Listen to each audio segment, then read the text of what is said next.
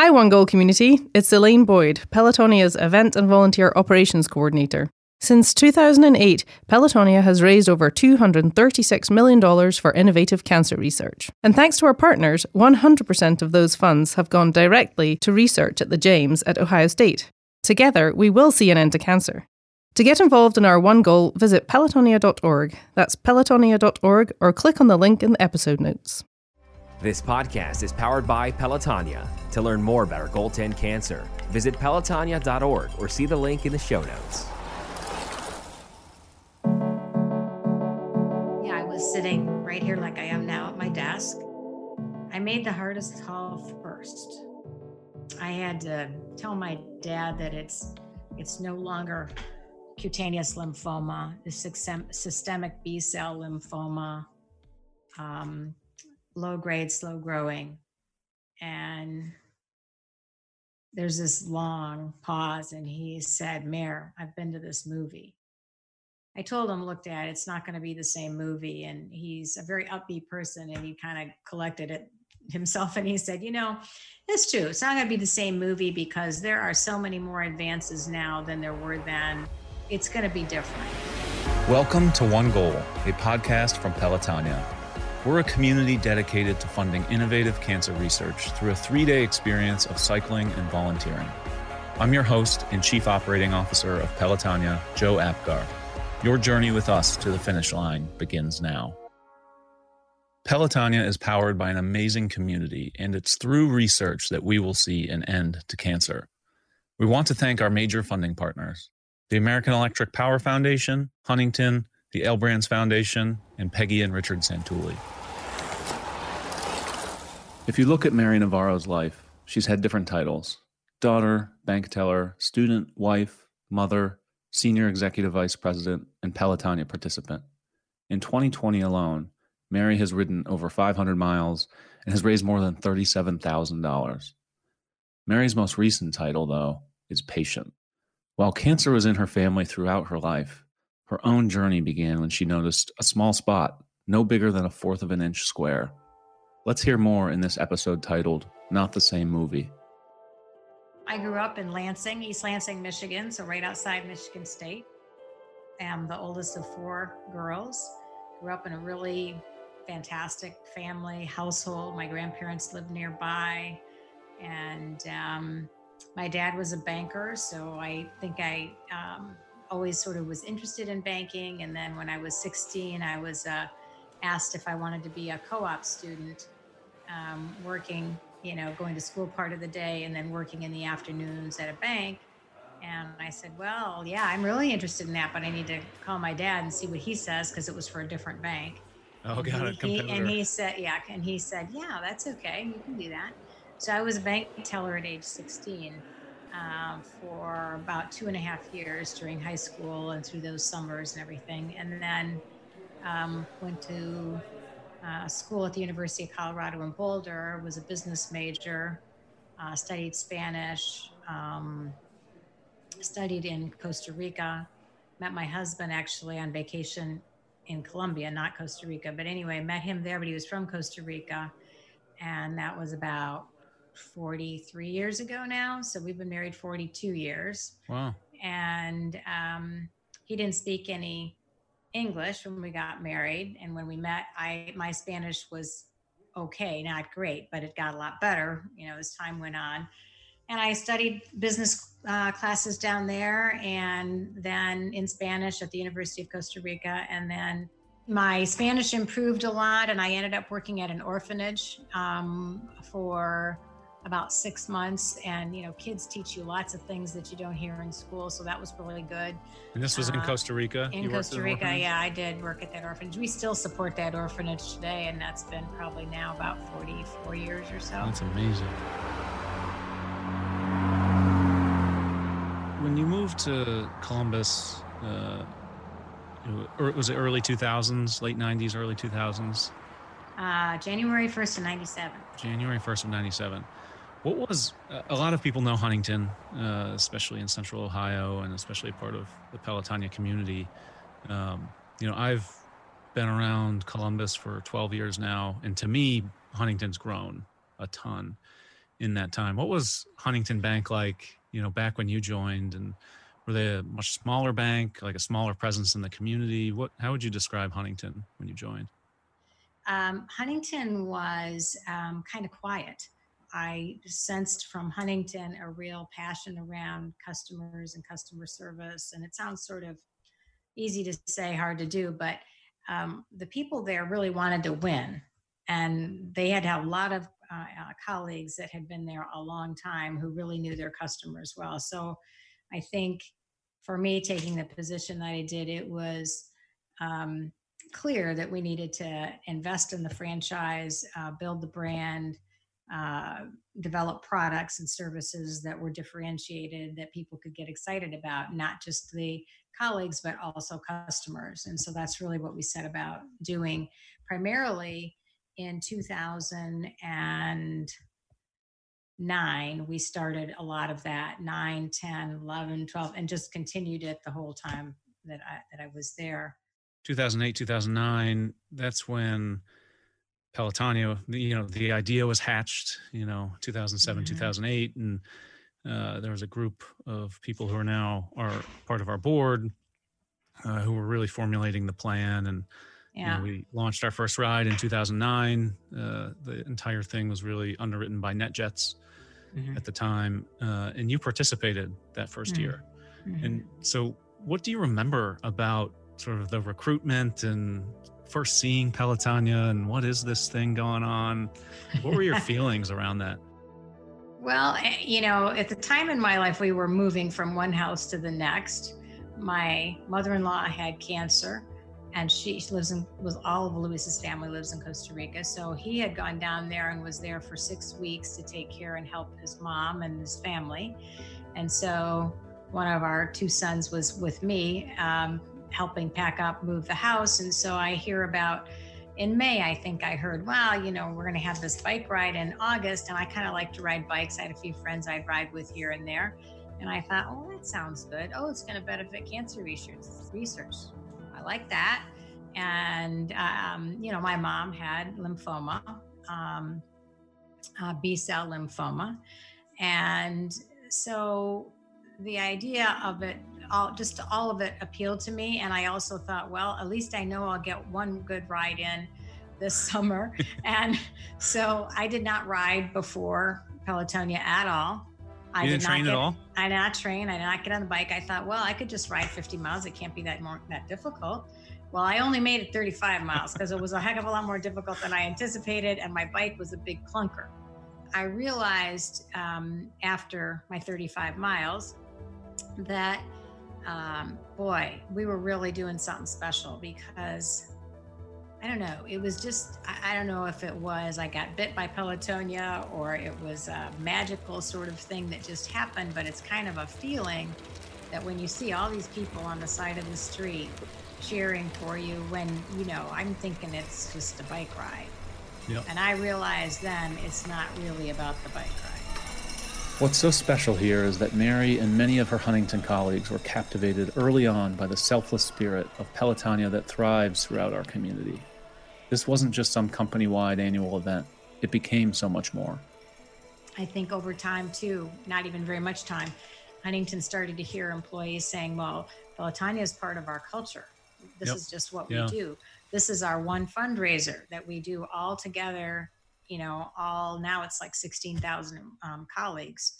Uh, it wasn't that many then, but still, it, it has been, uh, it became kind of woven into the bank, yep. is what I would say, a big part of it, and not something that's just a sponsorship. So that's but, how I got started with it in 2009. And I really have liked it the years when most of my family rides too.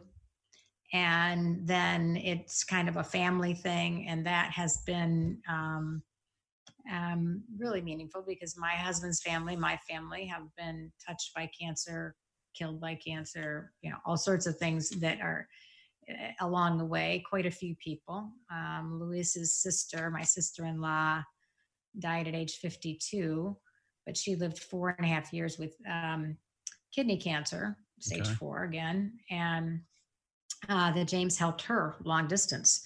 They would uh, confer with me. I would translate a little bit. Um, spoke with um, one of the doctors at the James who would help and he knew her case and knew looked at her scans and looked at everything and sometimes the doctor would say well i'm thinking of doing this what do you guys think and i can remember two times when the team at the james said no do not do that that she will hmm. not make it through that don't do that and he said okay but i guess what i that is a favorite memory of mine because i know that she lived at least two or so years longer because of the work that the team at the James did to extend a hand to her doctor in Costa Rica. Yeah, and that was a really meaningful amazing. time. Yeah. So let's talk about sort of current day and um, you know you retired a couple years ago you've participated in pelotonia every year and uh, some things changed in your personal life where uh, something that was close to you the cancer community uh, cancer touched your family um, took another big step in your life. Um, so, can you share sort of the timeline and, and more about that experience? Yeah, that experience really started um, in January, this January. So, 2020 January, I saw a very tiny, tiny, tiny, like a quarter of my fingernail, little pink spot kind of right by my shoulder blade, kind of in the whiter part of my skin. Otherwise, I don't think I would have seen it. And it didn't look like anything, so I just kind of ignored it. But then I it didn't go away. It wasn't a bite. It didn't ever have a bump or anything. But when I went to see the dermatologist in February, I asked her about it. She said it's nothing. Don't worry about it. Never seen anything that like that look like cancer. So, but she gave me some cortisone cream and said, you know, if it doesn't go away, call me back. So, I uh, in April I went back and she asked me if I wanted a biopsy, and I said, No, I don't think, I don't know. What do you think? You're the boss. Right. And she yeah. said, and she said, Well, if it were me, I don't know. I guess I'd get a biopsy. It's kind of in a strange spot. And I said, Okay. So we get a biopsy, and it comes back as B cell lymphoma, uh, April 30th. And I was really shocked.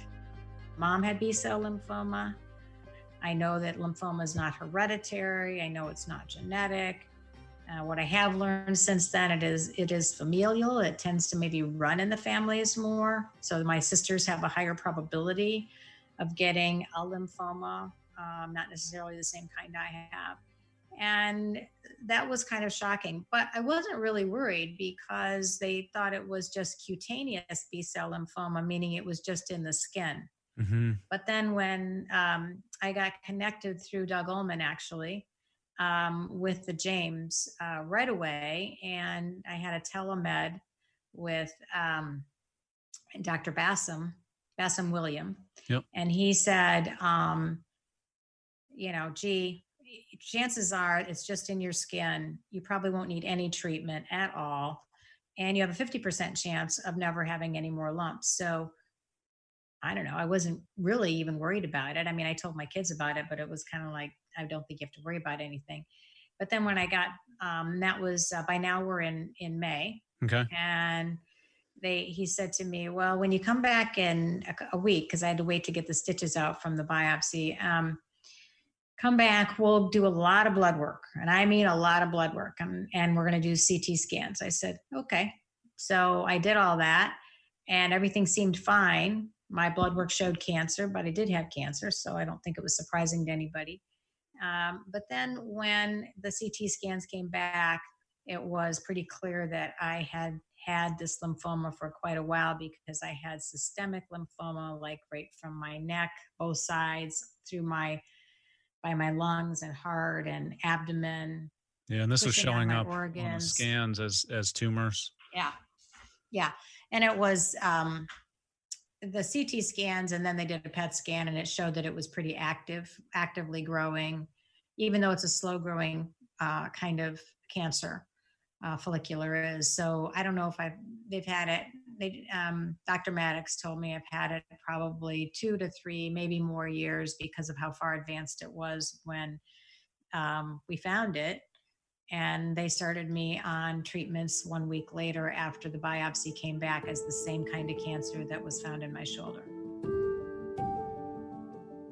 I'm curious, you know, you, you when you initially told some of your family, you know, that you you it was cancer, but you didn't think it was much. And then there was a point at which that changed. You know, you got Yeah. results back and and that switch flipped into okay, hey, this is a little more serious than we initially thought. Do you remember when that was or where you were? Yeah, I was sitting right here like I am now at my desk, and I was listening to what they were telling me and taking notes. And I realized that um, my husband and I go sailing on Wednesday night. It was a Wednesday night, and um, he'd heard most of the news. And I told him, Why don't you go sailing? I'm going to stay here. I need to call my family and tell them and our family. Uh, not everybody, but you know, our kids, my dad, sisters. So I just decided I better do that. So I made the hardest call first. I had to tell my dad that it's it's no longer cutaneous lymphoma, the systemic B cell lymphoma, um, low grade, slow growing, and there's this long pause and he said Mary i've been to this movie. He took care of my mom for 14 years and she had quite a few good years and some really tough times as well um, she was never in remission she always had tumors uh, her doctor told me it was really just chronic for her she also had some heart and lung problems i don't have but I told him, look, Dad, it's not going to be the same movie. And he's a very upbeat person and he kind of collected it himself and he said, you know, it's true. It's not going to be the same movie because there are so many more advances now than there were then. Um, she's been gone for almost nine years. And he said, you know, it's going to be different. And I said, yeah, it is going to be different. And I'm not going to die in 14 years for starters because uh, she got it really at the same age as me, and she lived 14 years. Um, and I said, and beyond that, you know, think of what uh, the kind of treatments that she had, and now the kinds of things that are available. And he said, yeah, I totally think that's right. Mary was named one of the most powerful women in banking eight times, ranked twice as number eight. In 2017, the year she retired, American Banker also gave her the Lifetime Achievement Award. You don't receive that recognition unless you're known for making good decisions under pressure. With the stress of a cancer diagnosis right in front of her, this powerful woman went to work. You know, I, I have a bias for action. So the fact that I now have a cancer that a lot of people have had, they have gone into remission. Some of them have progressed to a more aggressive type of cancer. Some of them make it, some of them don't. But I really like the pl- fact that um, the team at the James um, Dr. William and his team did not wait to come up with my plan. And then I ended up working with Dr. Maddocks because she specializes more in the um, follicular lymphoma, and she concurred with the treatment because it's very standard for my type of case. So it's been really great, first of all, uh, being at the James because I do not worry for a minute that I'm getting the right care. Um, they're very proactive, on the spot, uh, empathetic, very in, encouraged about it, honestly. I mean, their anticipation uh, is or expectation is that I'm in um, remission in January. And that's my expectation. And Yep. she said, I asked her, Well, how long do you think I have in remission? Because I do know that it comes back. And she said, Well, the mean is six years. I said, Well, then I'm going to aim for at least 10. Yep. And she said, Good. I like that. It's a good idea.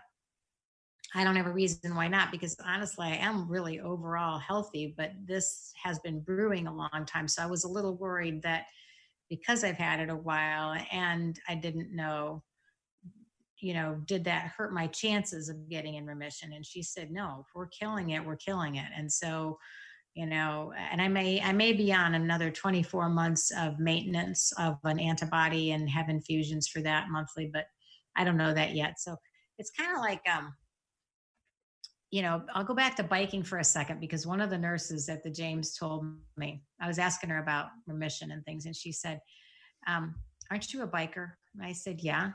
A little bit, you know. And she said, Well, you know, when you're going up a hill, you never look to the top of the hill, do you? I said, No, I look at the next mailbox or the next trash can or something like that. No, I do not look at the top of the hill. And she said, That's what I'm asking you to do.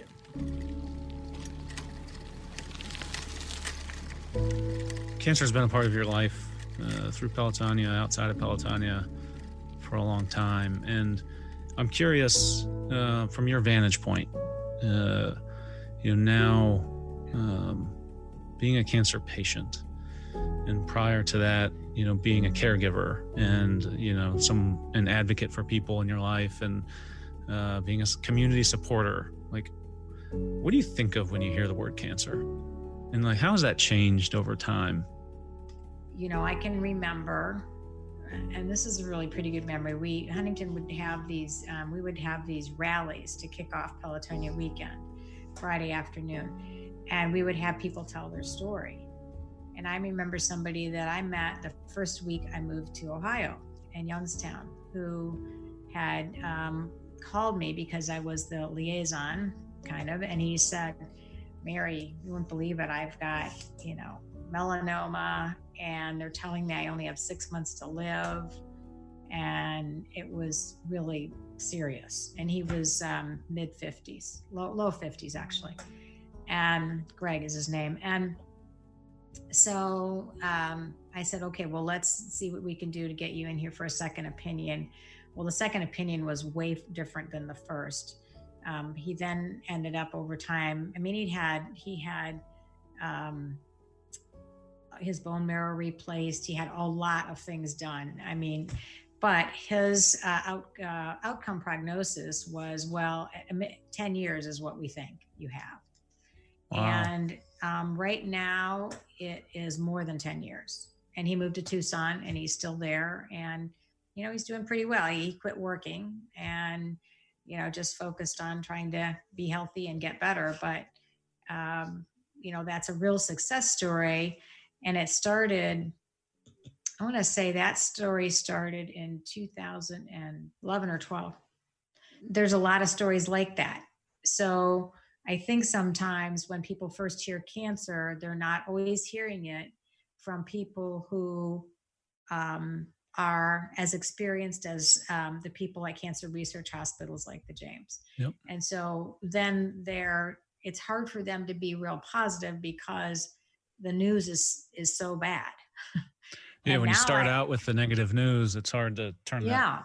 right. And now I feel like the news is, yeah, there are definitely cases that are negative. In fact, my one of my two biking buddies, her husband, two days before Pelotonia two years ago, um, was diagnosed with a glioblastoma and had immediate surgery that same day, that Thursday night. And he's still alive right now um, and doing pretty decent. Um, I don't want to say great, but he's doing pretty decent. But that news was going to be hard to make great because there isn't a cure for that. And mm-hmm. the outcomes and the stats on it are not really great. But if you ever talk to them, Judy or her husband, um, I mean, he he he knows he's sick he knows he might die from this, but he's never complained about anything and is happy and is very positive. And that's kind of how he's oh his disposition's always been positive and so is hers. So um, you know, I do think it's part of your chemistry, positivity, but I also think it's sometimes what they're dealt with. And I certainly was happy. The news that came to me first was okay, you've got this little problem. It's probably not going to be a big deal. Versus, I was, eh, they eased me into the big problem, not on purpose, but that worked out just fine yeah. for me because you got phased into the bad news. I got phased into the bad news. I had time to reflect on my mom's cancer and how how could this be similar? Was it similar? Wasn't it similar? I had a chance to talk to her doctor, and you know, it just, um, for me, it was a disappointment on that day, but I have confidence I'm going to get cured. I look at this as a um, totally different kind of challenge than my career and work life. Um, but you know my huntington family and banking family in general have been very supportive and helpful uh, during this because you know they send cards and texts and just you know in lots of different ways show me that they're thinking about me and you know it, it all those little things add up they really do and they and they do help just like all the notes, cards, and well wishes from Mary's coworkers, family, and friends locally and around the country mean the world, so does every mile pedaled, dollar raised, and hour spent raising funds for cancer research. In Mary's case, the work we're doing today is creating a longer tomorrow for so many people.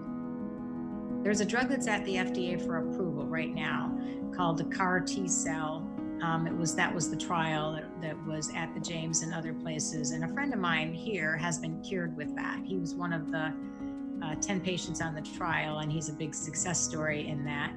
And so that's there for approval for my type of cancer as a potential cure. Because right now, for follicular, there is no cure, but you can live with it and manage it with the various types of treatments that the James and others have come come up with. So I feel like I can live with it. And if things are um, approved for a cure, I'm hopeful maybe I could get a cure. I don't know. Um, but I don't feel like this is, you know, this is not going to kill me or anything. It is going to run a big portion of my life for a while yep. and maybe for a long while or maybe forever, but it's uh, pretty manageable. And I guess I feel like it's a little bit of a circle here because I started with Pelotonia, sort of thinking about a good bike ride for a good cause, didn't understand it very well, then realized pretty quickly it's not about the bike, it's about curing cancer for our kids and their kids or grandkids generations to so that they aren't dealing with it like we are and um, i'm more committed to that than ever i volunteered at the james actually in the chemo and lymphoma infusion group where I now go as a patient. And um, so I've seen a lot of different angles to this, but I really believe that the research has made a difference. My friend Steve is a good example of that because he's now cured and that drug is up for approval and it could end up curing me. While her mother's story ended, Mary's continues today because of the important, innovative research being done to find an end to cancer. It also underscores the need to pay attention to your own physical warning signs, no matter how small. We want to thank Mary for her openness and honesty in sharing her story, as well as express our gratitude to the entire Huntington team for their dedication to our one goal. A special thanks to our major funding partners for making this possible the American Electric Power Foundation, Huntington, the L Brands Foundation, and Peggy and Richard Santulli. This is what's coming up on One Goal the reason I ride Pelotonia is because they gave me my dad four years with stage four colon cancer, yep. which is unheard of. I still question the reason, you know, why? Why me? But then later on, I found out why. You've been listening to One Goal, a podcast from Pelotonia. Season two will be hosted by me, cancer survivor and chief operating officer of Pelotonia, Joe Apgar with interview and production scheduling by our marketing and communications team duo, Emily Smith and Gabby Blauer. Produced, mixed, and sound designed at the studios of Wessler Media by Vince Tornero. Additional mastering by Joey Gerwin at Orange Special thank you to all of our guests for being so open and willing to share their stories. Please be sure to rate, review, and subscribe to this podcast, as that will help others hear these empowering journeys. If you're curious about joining the Pelotonia community and making an impact on cancer research, please see the link in the episode notes or visit pelotonia.org. That's pelotonia.org.